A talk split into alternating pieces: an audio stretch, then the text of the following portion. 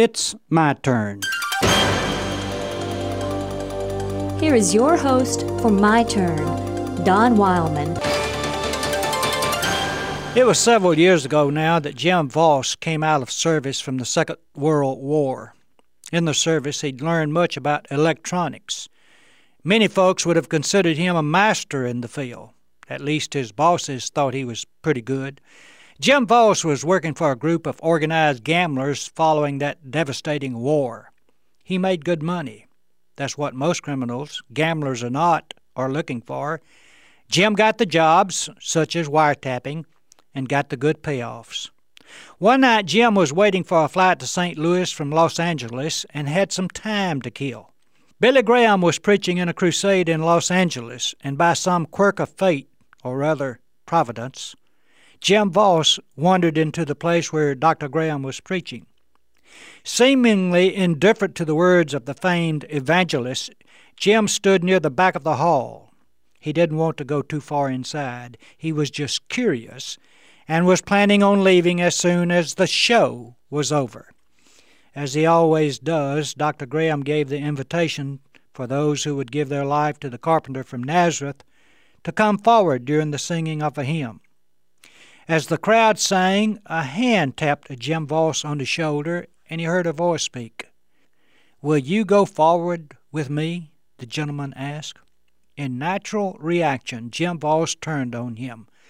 Lay off me, or I'll knock your head off, he blurted out. The soft spoken man spoke again.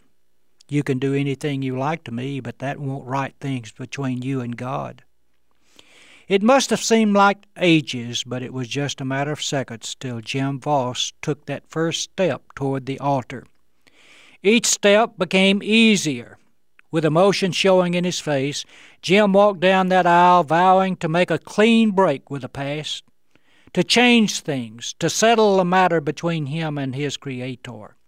At the altar that night, Jim put away the old Jim Vaus and put on a new one. He went away from that meeting a changed man. His break with the past was almost as dramatic as that of the Jewish tent maker Paul. You know, there comes a time in every person's life when such a decision has to be made. He has to look at himself, ask himself some deep questions, and come face to face with the facts. The result isn't always like that of Jim Vaus. Many times, when the time comes for the decision, we just ignore it pretending it isn't there, giving no thought to our Creator and our Carpenter. Back in the 1800s, James Russell Lowell wrote a poem. We've turned it into a hymn. Once to every man and nation comes the moment to decide, in the strife of truth and falsehood for the good or evil side.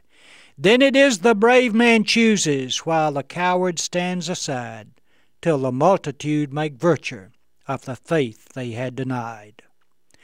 You know, this could be your moment. For Jim Vaus, the moment he made his decision was probably the last one he could have had.